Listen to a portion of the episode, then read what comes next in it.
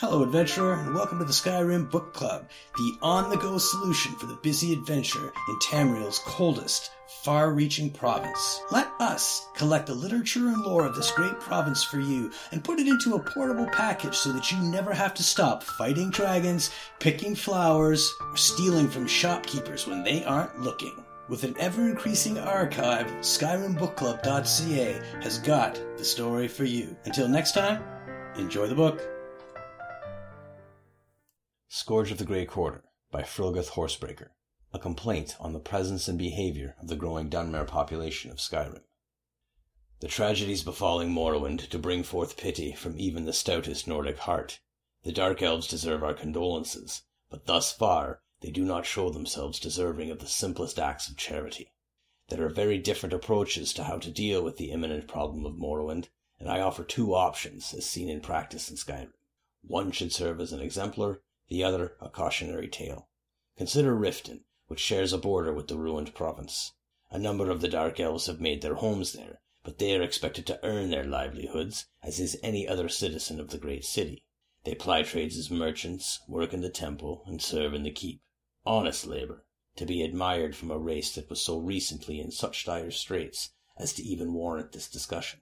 Today the city still has its share of problems, but they are not traceable to any influx of outsiders in their presence. In short, the Dark Elves have properly assimilated themselves into the Skyrim way of life, to be expected from any newcomer to these lands. For an alternative approach, we only have to look at the once proud city of Windhelm to see what can happen when our arms are cast too wide open in welcome. To think that the city of Ysgramor, whose very name was made in driving out the elves from our sacred home, would open itself as a welcome destination for any refugee from the smoking sulphur, it's a disgrace to the very idea of being a Nord.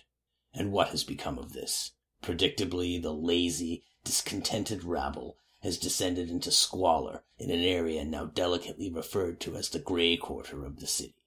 They were not expected to contribute, and so have not.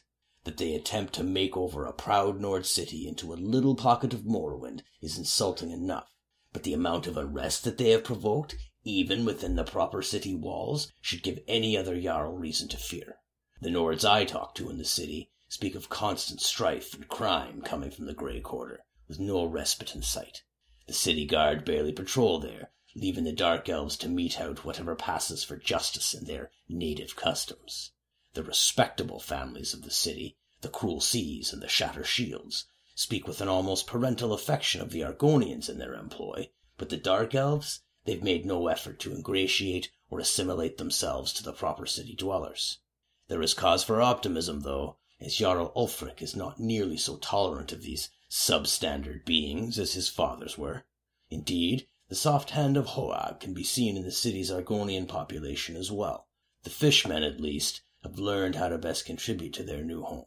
They have proven themselves as models toiling at the docks with the utmost efficiency and bright smiles. It would do the Dark Elves well to pay heed to their scaly cousins. I would expect, in due course, that they will find themselves either contributing more directly or once again wandering the land in search of a roof and warmth.